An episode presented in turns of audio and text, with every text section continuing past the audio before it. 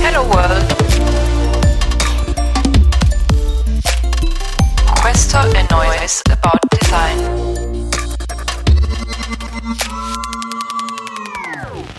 Ciao a tutti e benvenuti a questa puntata di Noise About Design. Io sono Carlo Frinolli, Head of Design e co-founder di Noise, e in questo podcast cercherò di guidarvi attraverso storie e tematiche che riguardano il ruolo del design nelle aziende e le sue sfaccettature.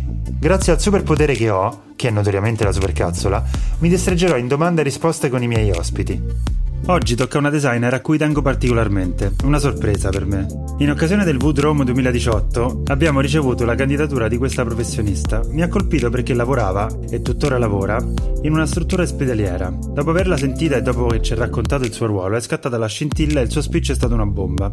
È il turno di Daniela Petrillo, service designer in Forza Humanitas. Ci racconti qualcosa di te? Sì, ciao, grazie anzi Carlo per avermi proposto questa chiacchierata. Io non sono molto avvezza ai podcast, però mi sembra una buona occasione per lanciarmi.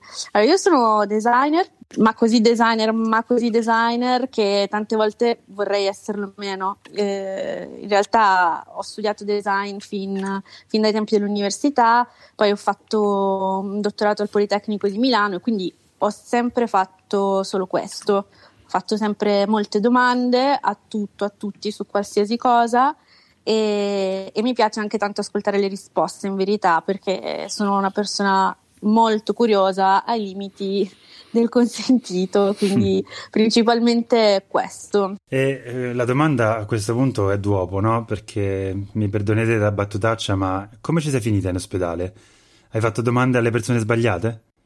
Eh, più o meno. Allora, la via più breve che ti racconto è che nel 2016 ormai, dopo aver concluso il dottorato, io ho semplicemente risposto a un annuncio di lavoro eh, al Centro Medico Sant'Agostino, che è la, la, la, prima azienda, la prima realtà sanitaria in cui sono entrata, cercavano proprio un service designer e mi ha colpito il fatto di trovare questo match perfetto. In realtà poi ho scoperto che eh, la persona, l'amministratore delegato del Sant'Agostino, ave- si era molto informato su quello che potesse essere un service designer in un'azienda sanitaria, prendendo spunto da casi esistenti e da lì ha copiato e incollato l'annuncio perfetto, quello che ogni designer sogna di trovare, e, e l'ho letto io. Più ne parlo, più vado avanti nel mio lavoro e più si fa palese. Eh, prima ancora di arrivare al Sant'Agostino ho sempre avuto a che fare eh, con, con, esperienze con situazioni che mi hanno avvicinata quanto più possibile al, al mondo sanitario. Ecco. Interessante. E prima del Sant'Agostino Cosa hai fatto? Prima del Sant'Agostino ho lavorato per molto tempo in carcere, nel carcere di Bollate, mm-hmm. dove mi occupavo di progetti di innovazione sociale mm. e parallelamente a questo eh, la mia ricerca di dottorato che eh, verteva sul tema della percezione della paura e della sicurezza nello spazio pubblico nei quartieri di edilizia residenziale popolare. Ok, qualcosa che probabilmente di questi tempi qualcuno dovrebbe andarsi a rileggere, se hai fatto una tesi, insomma, potrebbe essere interessante. Sì, esatto, mi sono sempre, sempre più convinta andando avanti che di fatto quando parliamo di eh, questi argomenti parliamo di fatto di benessere, di, di, di welfare in un certo qual modo, no? Mm-hmm. E, e, mi interessava nel tempo, andando avanti in questi contesti di disagio sostanzialmente, eh, osservare come le persone erano riuscite a risolvere eh, con de- dei loro accrocchi, sai, delle loro soluzioni assolutamente personali e assolutamente informali dei problemi molto concreti e reali, quindi come riuscivano dal basso fa- ad innovare. Mm. E osservando queste cose ho imparato moltissimo su, su, quelle che possono essere le buone pratiche da portare avanti, ecco, o come le cose, o come iniziative di vario genere possono diventare buone pratiche. Quindi mi stai dicendo in qualche modo che eh, l'osservazione di quello che c'era intorno a te può essere un buon punto di partenza per uh, progettare poi? Beh, senza dubbio, perché appunto, come ti dicevo, queste, queste pratiche che io ho osservato erano in realtà la risposta delle soluzioni progettuali che non erano andate a buon fine, no? Mm. Quindi eh, parliamo di istruzione, di cultura, soprattutto se parli di salute, il primo utente sei, sei tu. Eh, eh, se, se, se, eh, non è un tema per cui mh, abbiamo effettivo bisogno di andare a fare delle ricerche ehm, particolari e dettagliate. Diciamo che è un tema molto eh, affordable, no? possiamo arrivarci davvero tutti a raccontare eh, quella volta che sono stato al pronto soccorso. Eh sì. Quella volta che ho avuto l'appendicite e, e quelle sono esperienze da collezionare che forniscono milioni di spunti, per cui da questo punto di vista la salute è un bene rilevantissimo, il principale. Gli italiani sono in Europa tra quelli che spendono di fatto di, fatto di più, la salute è sempre al primo posto. Mm-hmm. Eh, ci, c'è un'attenzione molto elevata eh, nel momento in cui l'utente spende, passa da una condizione di diritto mm-hmm. ad una condizione di servizio, quindi si passa dal diritto alla cura mm-hmm. al servizio di cura. E questo okay. è un dibattito molto, molto forte in questo momento storico. UK è eh, chiaramente il portatore più rilevante di, di, questo messaggio, vedremo appunto che cosa succederà nei prossimi mesi. Ecco. È bizzarro, tra l'altro, come UK per noi designer rappresenti una specie di faro per un sacco di buone pratiche, questa che citi tu, eh, Home Office Gov UK con Katie Arnolds che abbiamo conosciuto entrambi quest'anno alla edizione sì. di eh, Woodrome e nel frattempo hanno questa gattona da pelare del Brexit che veramente non sanno da che parte guardarla. Sì, è un, abbastanza controverso. Poi ehm, io non ho mai avuto modo di esperire in prima persona del servizio sanitario eh, anglosassone. Eh, l'ho sempre guardato dal punto di vista del progetto del servizio ed è un modello di riferimento. In realtà una cosa che si dice spesso della sanità italiana è che è tutto uno schifo, va tutto male, eccetera, eccetera. Una riflessione che faccio, se ti viene contraddicimi violentemente, è che tutto sommato la sanità italiana è una sanità di alto livello da un punto di vista della, della qualità della terapia, della cura, anche dei medici, tutto sommato. Quello che probabilmente penalizza eh, la sanità di per sé è il servizio intorno alla sanità, nel senso del non so, rapporto con i pazienti, le strutture, le modalità di prenotazione, contribuiscono a rendere un'aurea non esattamente eh, scintillante. Volevo la tua su mm, questo. Io non sono particolarmente d'accordo, nel okay. senso che credo che ci siano moltissimi livelli tra le cose che hai citato. Um, innanzitutto il sistema sanitario italiano è veramente un faro a livello europeo e forse mondiale. Um, ogni, ogni, tot tempo esce un, un report di un qualche uh, ente di ricerca che ci dichiara tra i primi al mondo. Uh, di fatto è vero, cioè nel senso abbiamo un sistema che permette un'accessibilità alla cura eh, anche eh, cioè, a tutti i cittadini italiani. Pensiamo agli Stati Uniti. Negli Stati mm. Uniti ci sono delle persone che realmente non hanno accesso alle cure, arrivano in pronto soccorso e lì non vanno avanti. Questa cosa, grazie al sistema nazionale, sanitario nazionale italiano, non succede. Quindi, da questo punto di vista, secondo me, eh, risolviamo il fatto di, di, de, il tema dell'universalità è eh, secondo me il principio fondante e lo rende un sistema veramente mh, mm, bello di cui parlare e di cui andare fieri potenzialmente. Cioè, io voglio vivere in un paese che dia questo. Ed è anche un esempio bello in qualche modo di inclusive design, che detta così sembra esatto. una buzzword fighissima da designer con i pantaloni corti e, e i vestiti d'ultimo modello con il Mac sotto braccio, in realtà stiamo parlando di progettazione inclusiva, che poi di fatto si tratta di sistemi sanitari che non fanno distinzione e off- offrono una cura a ciascuno.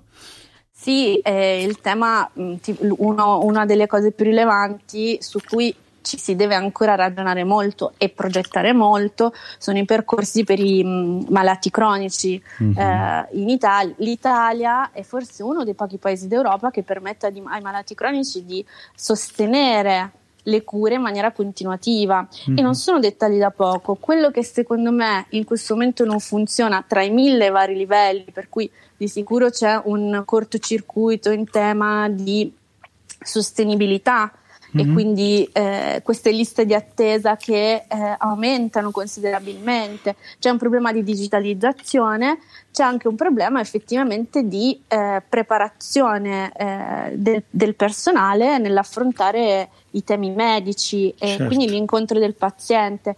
Per cui le, le, gli argomenti sono di sicuro tanti. Il tema della digitalizzazione non è secondario all'interno di, di un percorso di cura. Non solo di cura, eh, mi viene in mente tutte le volte che per me o per mio padre devo andare a fare le ricette dal mio medico di base, che poi cambierò a un certo punto perché non se ne può più, c'è ancora la signorina, come la chiama lui, che fa le ricette a mano, ciascuna sulla carta, insomma, che voglio dire, siamo nel 2019 e io non posso fare delle ricette via telefono, che già sarebbe avanguardia, ma la cosa più interessante, te la cito perché mi fa scopa con una puntata che eh, sicuramente farò sulla privacy, o che ho già fatto, uh-huh. dipende da dove la sentite voi, eh, è che quando sono pronte le ricette e lo studio medico è chiuso, per recuperare queste ricette, le ricette vengono messe fuori della porta, eh, a disposizione di, di chi passa. Ed è interessante perché sono dati sensibili, un filo sensibili. Certo, mm. eh, ma il paradosso è che siamo uh, pronti con la ricetta elettronica, ma di fatto molto spesso ti ritrovi a doverla stampare la ricetta elettronica perché bello. non tutti i sistemi sono pronti a recepirla. Um, di sicuro di sicuro c'è un tema molto grande di alfabetizzazione quindi non possiamo davvero pretendere un cambio di eh, pensiero dalla sera alla mattina. Eh, sono convinta però che ci siano in corso in questo momento in tanti, in tanti luoghi delle progettualità di forte interesse da questo punto di vista. Eh, nel percorso di cura, banalmente, una delle cose a cui faccio spesso riferimento è io sto male, ho bisogno di una visita, faccio di sicuro la trafila che era appena raccontato tu rispetto alla possibilità di andare dal medico di base, andare a fare la ricetta, né? dopodiché arriva il fatidico momento della chiamata al centro unico di prenotazione. Ma, e lì ma... esatto, e quello è un epic fail un po' per tutti mm. perché c'è l'individuazione del corretto tasto da premere, eh, l'individuazione dell'attesa e quindi poi l'individuazione delle cose da leggere. Insomma, è un carico non indifferente perché le persone smettono di curarsi poi? Mm, perché già. è difficile, perché già. è complesso, perché ci metto troppo tempo a capire e a risolvere quel tale problema. Quindi mh, mm, l'obiettivo da parte nostra è anche un po' questo, quello di facilitare da questo punto di vista, no? Assolutamente. Questa te la racconto, ma penso che la taglierò. Spesso mi capita di dover andare a fare dei mm, eh, prelievi la mattina all'ospedale e siccome poi do- devo andare a lavorare ci vado molto presto. Ci vado abbastanza presto per cui la macchinetta del CUP, sa Dio perché, ancora non eh, eroga i numeri. Ok. M- però si crea una fila per prendere il, il, numero della macchinetta e quindi che cosa si sono inventati? Il metanumero. Il metanumero, certo. Cioè il numero per prendere il numero. Certo, ovvio. Ed è meraviglioso perché c'è prima sto tizio che chiama 1, 2, 3, 4, certo. eccetera, eccetera. E pur arrivando lì alle 7 di mattina, cioè non tardi, a volte mi è capitato di prendere il numero 38. Comunque, torniamo un attimo alla questione delle pratiche progettuali, eccetera, anche perché c'era una, un passaggio che prima mi hai eh, detto, non dico en passant, ma insomma, per me che sono notoriamente, come dire, eh, con problemi cognitivi, volevo capire meglio. Il passaggio tra diritto alla cura e il servizio di cura. Mi spieghi meglio questa distinzione? Che, di che cosa parli quando parli di questo, insomma? Ma allora, uno degli esempi mh, più chiari che posso fare è sempre quello del sistema americano e del sistema italiano, no? Quindi è ovvio che nel sistema americano il diritto alla cura non è garantito mm-hmm. se non si ha un'assicurazione, per cui eh, in quel caso si parla di servizio acquistato vero e proprio. No? Mm-mm-mm. In Italia questo problema, questo, questo boom che in questo momento sta vivendo la, la sanità pubblica sta portando moltissime persone a spostarsi verso la- una, una sanità privata che sta diventando mh, tendenzialmente sempre più accessibile Mhm. e che quindi proprio perché è privata e proprio perché sottende eh, un, un costo, un acquisto di, una- di un'esperienza di cura, eh, non, parlo- non- non sono più in uno stato di diritto, non so se riesco a spiegare correttamente Sì, quello che capito. intendo. Ehm, noi di fatto tradizionalmente viviamo questa- questo modo assistenzialista no? Eh, di, di, eh, curarci. Eh, nel momento in cui invece paghiamo per ottenere e paghiamo di tasca nostra per ottenere di sicuro un servizio, lo pretendiamo che abbia determinate caratteristiche e sempre più i servizi di cura si stanno allineando alle dinamiche che conosciamo che sono quelle del servizio digitale, no? Mhm. Perché prenotare una visita o andare ad effettuare una visita o leggere i propri esami deve essere tanto più complicato che acquistare eh, una padella su Amazon Mm. perché leggere i miei esami deve essere tanto più complicato che eh, prelevare del contante da un bancomat con il mio Certo. cellulare. Insomma, noi viviamo già, ci sono già una serie di settori della nostra, della nostra quotidianità che incrociamo spesso che ci hanno facilitato, ci hanno reso la vita e l'esperienza di acquisto molto più semplice, molto più facilitata di cui beneficiamo. È ovvio che non dobbiamo fare il supermercato della salute, però le persone non inizieranno mai davvero a prendersi cura di loro stesse se l'esperienza di cura sarà complicata, Mm. sarà complessa, sarà respingente, sarà faticosa e, e aggiungerà del- delle complessità a- ad un carico cognitivo già presente, che è quello della preoccupazione del proprio stato di salute. Quindi Certo. mh, è, diciamo, è un autogol. Certo, mi vengono in mente un paio di commenti, ovvero, non so se ti ricordi, qualche tempo fa un tale Salvatore Iaconesi, non so se ne hai eh, Mm, no. con- conoscenza, che tra l'altro è un amico, mh, tra le altre cose, eh, purtroppo gli fu diagnosticato un tumore al cervello. Questa cosa è di dominio pubblico perché lui trasformò da... Ah sì, eh, il TED.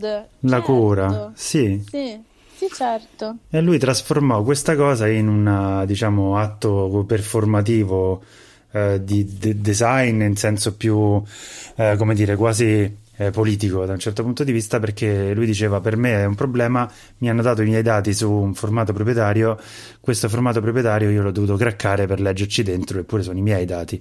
E Mm. che cosa posso farci? L'ha aperto e ha chiesto alle persone: fateci quello che volete, nel senso opere d'arte, poesie, ehm, come dire, illustrazioni, quello che vi viene in testa.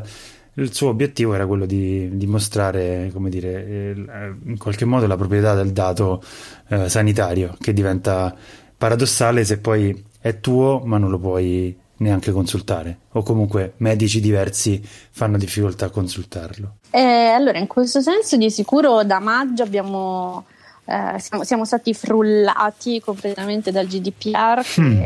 ha eh, richiesto un cambio di logiche anche interne all'operatività dei, dei clinici, pur, pur appartenenti allo stesso- alla stessa struttura. Eh, la cartella clinica ehm, e, il, e il fascicolo elettronico sono ormai mh, dovrebbero essere almeno, quindi poi la compliance eh, è, è- sempre un, un- un- un tema a parte, però ehm, di sicuro il GDPR ha eh, co- re- reso più complesso, nel nostro caso, eh, almeno in Italia, un meccanismo che lo era già. Diciamo che da maggio 2018 ad oggi è passato un anno, eh, siamo ancora tutti, tutto il mondo sanitario, work in progress da questo punto di vista. Riuscire a far passare il referto della propria visita o della propria diagnostica attraverso una modalità puramente digitale richiede una serie di passaggi tecnici che hanno delle- dei loro limiti, no? Mhm. Quindi eh, una, un certo tipo di elaborazione arriva fino a un certo punto, quest'altra elaborazione certo. arriva fino a un certo punto, poi arriva ad un altro punto e poi infine si rende l'oggetto completo e poi banalmente arriviamo al, alla, al tema ancora più semplice, molto più alla portata di tutti, prima di parlare del dato come dato immateriale, parliamo del, del linguaggio, no? mm-hmm. della capacità di, eh, dei medici o comunque del mondo sanitario in generale di rendere al paziente chiari determinati concetti sul suo stato di salute. Quello è un altro grandissimo tema, insomma, perché poi, poi sei bravissimo, fai le cose benissimo, eppure fino ad ora abbiamo parlato di un sacco di cose che rendono la vita al paziente malato semplicemente alla persona sotto controllo medico di routine, perché non necessariamente devi essere malato per eh, rivolgerti a una struttura sanitaria, è un, la vita complicata in, in maniera eh, distante dalla questione terapeutica o dalla capacità di curarti, perché si tratta di non comprendere, non capire, fare passaggi eh, burocratici, insomma quello che noi designer o service designer eh, permettimi di annoverarmi tra questi come te, eh, Daniela, sono tutti processi di back office che all'utente sono completamente opachi e che però fanno tutta la differenza del mondo più degli stessi processi di front office che lui può vedere e controllare e magari non capire la ragione per cui si, si faccia A o B eh, perché gli è tutto opaco dietro. In generale la sanità e il sistema sanitario italiano è di sicuro un sistema complesso. L'ospedale in sé è un sistema complesso e, mm, ed è ovvio che il paziente recepisce eh, quello che è il back office, nel senso che ehm, il paziente si rende conto eh, qua- di quanto tempo ha atteso, quanto mm-hmm. tempo ha atteso al telefono piuttosto che in fila o, o, semplicemente nel riuscire a ricevere determinate informazioni. E perché adesso è più consapevole? Perché? Perché può scegliere a chi rivolgersi e la differenza non la fa più solo la componente clinica e quindi vado da un medico o da un altro medico, ma vado dove riesco a risolvere prima il mio problema. Quindi in questo senso si è creata una consapevolezza che ha completamente ribaltato gli schemi. Faccio un esempio che conosci bene, perché te l'ho già fatto. Eh, quando ho dovuto scegliere un ospedale in cui farmi ricoverare a Milano, e sono arrivato al San Raffaele e ho visto il sistema di segnaletica che hanno per arrivare ai reparti, ho deciso che quello era l'ospedale in cui mi facevo eh, curare perché hanno questo meraviglioso eh, sistema di segnaletica che non è solo cromatico ma è anche posizionale e quindi tu puoi seguire la linea e arrivare dritto dritto dritto fino alla stanza che stai cercando o al reparto che stai cercando. Sì, sono piccoli accorgimenti che sono eh, segni di rispetto di fatto. Questa è una delle soluzioni di sicuro più efficaci, anche perché, eh, come prima citavamo, il design inclusivo io devo poter parlare a tutti, Mm-mm. devo poter parlare a grandi, piccini, abili, meno abili, eh, persone che non parlano la mia lingua, daltonici, eh, daltonici, cioè eh, devo parlare a, a, tanti, a tutti. Poi sappiamo perfettamente che eh, eh, è un'impresa ardua e il sistema perfetto non esiste però ehm, si può fare, ci sono delle, delle, realtà come quella che tu hai appena citato che eh, so, si sono fatte precursori no? di questo modo di rendere il servizio. Da quello che osservo, come hai visto anche rispetto all'esempio per cui ho scelto l'ospedale per il sistema di segnaletica, lo so, è una malattia, mi farò curare a un certo punto. Eh, vedo anche che, insomma, come dicevi anche tu, gli italiani, ma anche le persone in generale spendono una quantità di soldi piuttosto elevata eh, in medicinali, medici e, cure, giustamente anche. Eh, tant'è che spesso mi fa sorridere le discussioni tra signore o signori anziani che si fanno la gara a, a, restituire consigli che gli hanno dato il medico. Ma tu che te prendi? Io mi prendo questo, no? Ma che sei matto? Devi prendere quest'altro. Me l'ha dato un dottore tanto bravo. Queste cose meravigliose. Però la domanda che mi faccio è: noi abbiamo la fortuna o la maledizione, come dicevi pure tu all'inizio, che fai tante domande, io che osservo un sacco, di avere degli strumenti per fare qualcosa, per facilitare la vita alle persone. Che cosa possiamo fare noi? non solo per risolvere e rendere più semplice la questione, ce lo siamo detti poco fa, ma anche per spostare un po' l'attenzione tra il, la cura del sintomo e quindi eh, farsi vedere, curare quando è un momento giusto o anche magari troppo tardi o magari allo star bene in generale. Punto numero uno, dobbiamo iniziare ad andare a bussare eh, nei posti in cui la salute si fa. Quindi io sono molto convinta del fatto che siamo in un momento storico che ci permette di farlo, perché c'è un'attenzione sul tema molto forte. Quindi uscire un po' dalle nostre nicchie di design puro e, mm-hmm. e, e, e aiutare la creazione di questa commissione. In secondo luogo, secondo me, dobbiamo agire moltissimo eh, sulla comunicazione, mm. eh, sia dal punto di vista visuale, quindi di cultura visiva, sia dal punto di vista di content. Poi eh, entriamo, in, eh, invadiamo anche altri, altri, spazi, quelli dei cari amici copi. Però mm. mh, un esempio che io faccio molto spesso, eh, perché non ci si fa molta attenzione, però mi, mi ha sempre molto colpita, come viene trattato in tema di prevenzione il tumore alla mammella rispetto al tumore alla prostata. Ok? Parliamo di eh, due tipi di tumori che, so, che, che, ormai sono curabilissimi, ok? Quindi abbiamo gli strumenti per eh, salvare realmente delle vite. Eh, però il problema è che non riusciamo a comunicare con la stessa efficacia eh, lo stesso messaggio agli uomini. Provate anche voi a googlare, eh, fa, fa molto sorridere questa cosa. Quanto poco siamo intervenuti, quanto poco abbiamo presidiato questo tema. Mm. E, e, questo è un esempio secondo me fondamentale.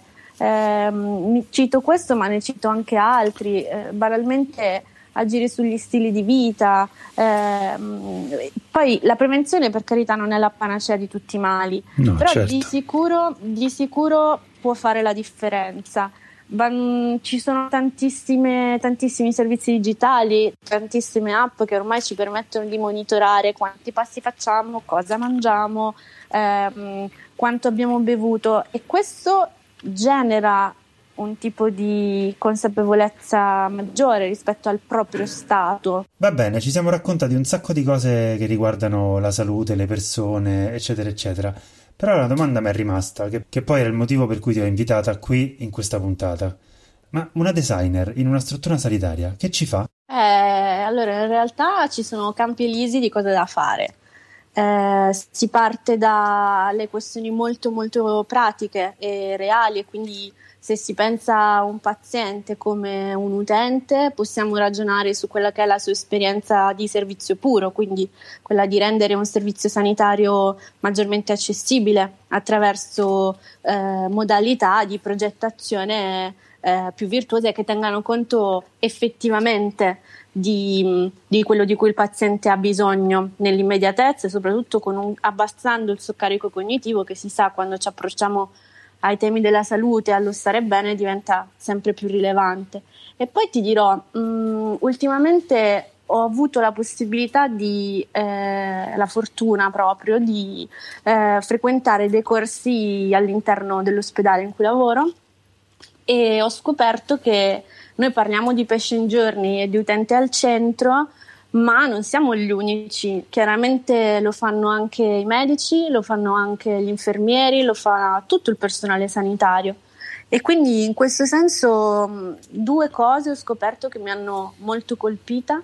Si tratta del, della patient journey, quindi dell'agenda del paziente, che è uno strumento dell'84, più o meno risale a quell'epoca lì, ehm, che prevede un cambio di paradigma nel rapporto medico e paziente, perché se in passato il paziente veniva curato esclusivamente per il sintomo che aveva, quindi con un farmaco piuttosto che una, un intervento, in un secondo momento questa relazione eh, assume un altro aspetto e prevede che vengano considerate del paziente tutte quelle dimensioni soft, tutto, tutti quegli aspetti più intimi e più emotivi che mettono in relazione molto più profonda il medico e il paziente. In questo senso vengono, viene dato molto spazio il, alle aspettative che il paziente ha rispetto alla cura, che è un dettaglio non trascurabile se consideriamo che dall'aspettativa che il paziente ha deriva poi la sua capacità di aderire in maniera più o meno proficua alla, alla terapia e quindi di riconoscerla come effettivamente un elemento reale che gli serve. E poi mm. c'è un, un secondo uh, strumento che, a cui mi sono approcciata più di recente che si chiama PERCS, eh, in realtà è l'acronimo di Program to Enhance Relational and Communication Skills. Eh, sostanzialmente è un programma educativo che nasce a Boston nei primi del 2000 eh, e che sostiene i medici, eh, quindi il personale sanitario, a um, sviluppare una comunicazione migliore con i pazienti e caregiver in condizioni complicate, come può essere per esempio la comunicazione di un errore, la comunicazione del fine vita, eh, la comunicazione del rischio, eh, la comunicazione col paziente oncologico. Quindi mh, si riconosce una deficienza, diciamo, nel sistema di preparazione eh, istituzionale del medico durante il suo periodo di studio e si vanno a colmare tutti quegli aspetti che poi vedono la relazione, fam- la famosa empatia, no? Di cui mm-hmm. noi parliamo sempre. La parola quando... con la E. Esatto, di cui noi parliamo sempre quando progettiamo, in realtà probabilmente sono loro i primi a doverla esperire ed esercitare e in questo senso le volte in cui mi sono ritrovata in, a studiare questi approcci io mi sono detta caspita ma è esattamente quello che, che voglio fare io, esattamente quello che interessa a me. E soprattutto da designer se voglio progettare per il paziente non posso non conoscere qual è lo strumento che ha in mano il medico. Certo. Cioè, di fatto abbiamo entrambi dei nostri approcci, dei nostri metodi, dei nostri strumenti, delle nostre modalità e delle nostre sensibilità, oltre che delle urgenze diverse in termini di progettualità, eh, come, come poi li esercitiamo.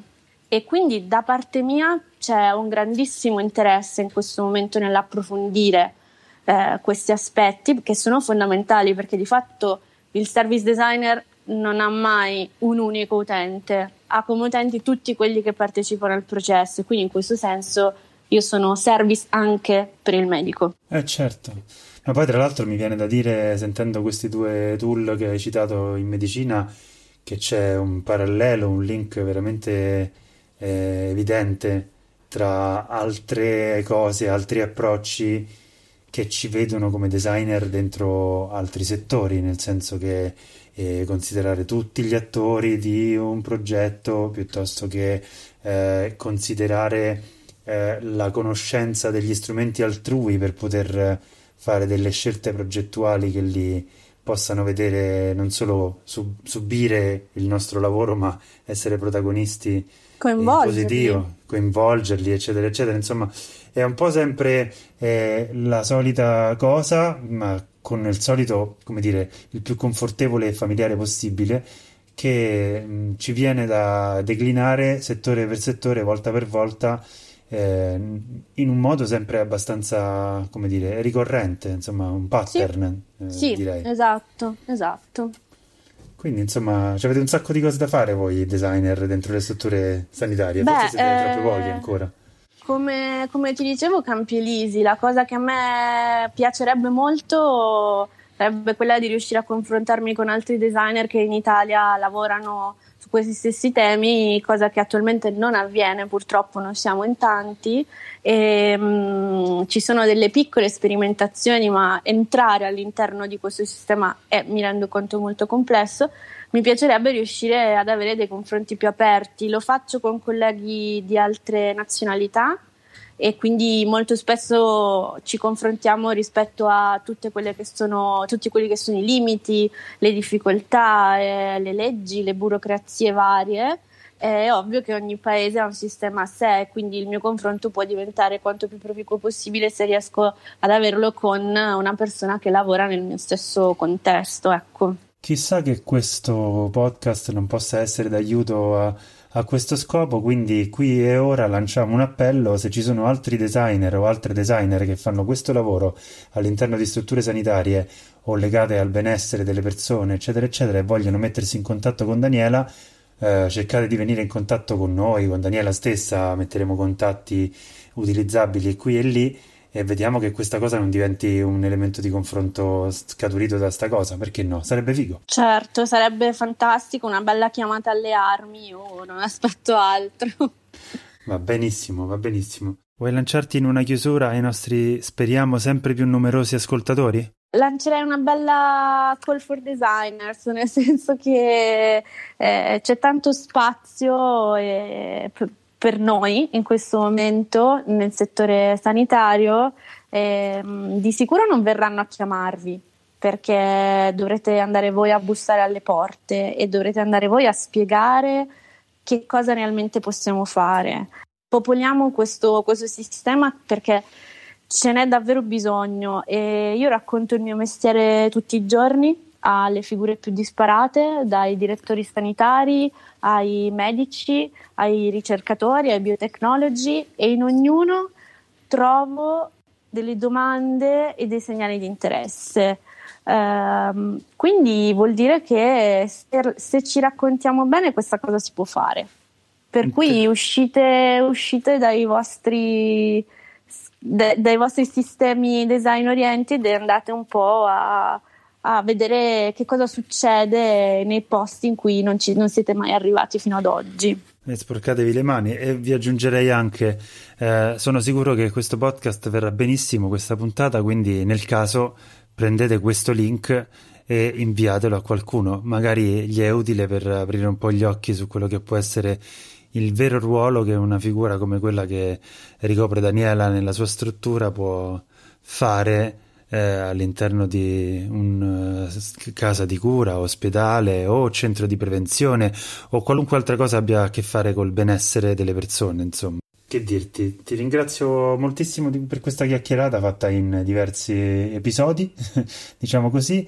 E, ehm, è stata molto proficua e, e, divertente, oltre che insomma abbiamo imparato un sacco di cose anche sul ruolo che un designer può avere dentro una struttura sanitaria, oltre che nelle altre cose a cui siamo più abituati a sentire. E grazie ancora e insomma, se volete lasciarci qualche commento, eccetera, siamo in ascolto e sarò il primo a girarli a Daniela eh, quelli che li riguardano, insomma. Grazie, grazie mille. Grazie a te. Ciao. Per questa puntata è tutto. Se vi è piaciuta, vi ricordiamo che potete seguirci su Spotify o su iTunes darci una valutazione positiva o lasciare una recensione, così da poter permettere ad altri di scoprirci. Per saperne di più, ci troverete come sempre sul nostro sito noise.it, sempre scritto col 3, vi ricordate? noise3.it. Sul mini sito di Noise About Design, all'indirizzo podcast.noise.it, su Spotify e iTunes appunto, ma anche su Spreaker.com, mentre potrete leggere su medium.com gli approfondimenti sulla puntata, oppure seguirci sui social, la pagina Facebook di Noise, la pagina di LinkedIn e l'account di Instagram come We Are Noise. Se siete così pervertiti, potete persino iscrivervi alla newsletter di Noise che si chiama Noise Design Rumors. A presto e ricordatevi che la risposta è sempre 42.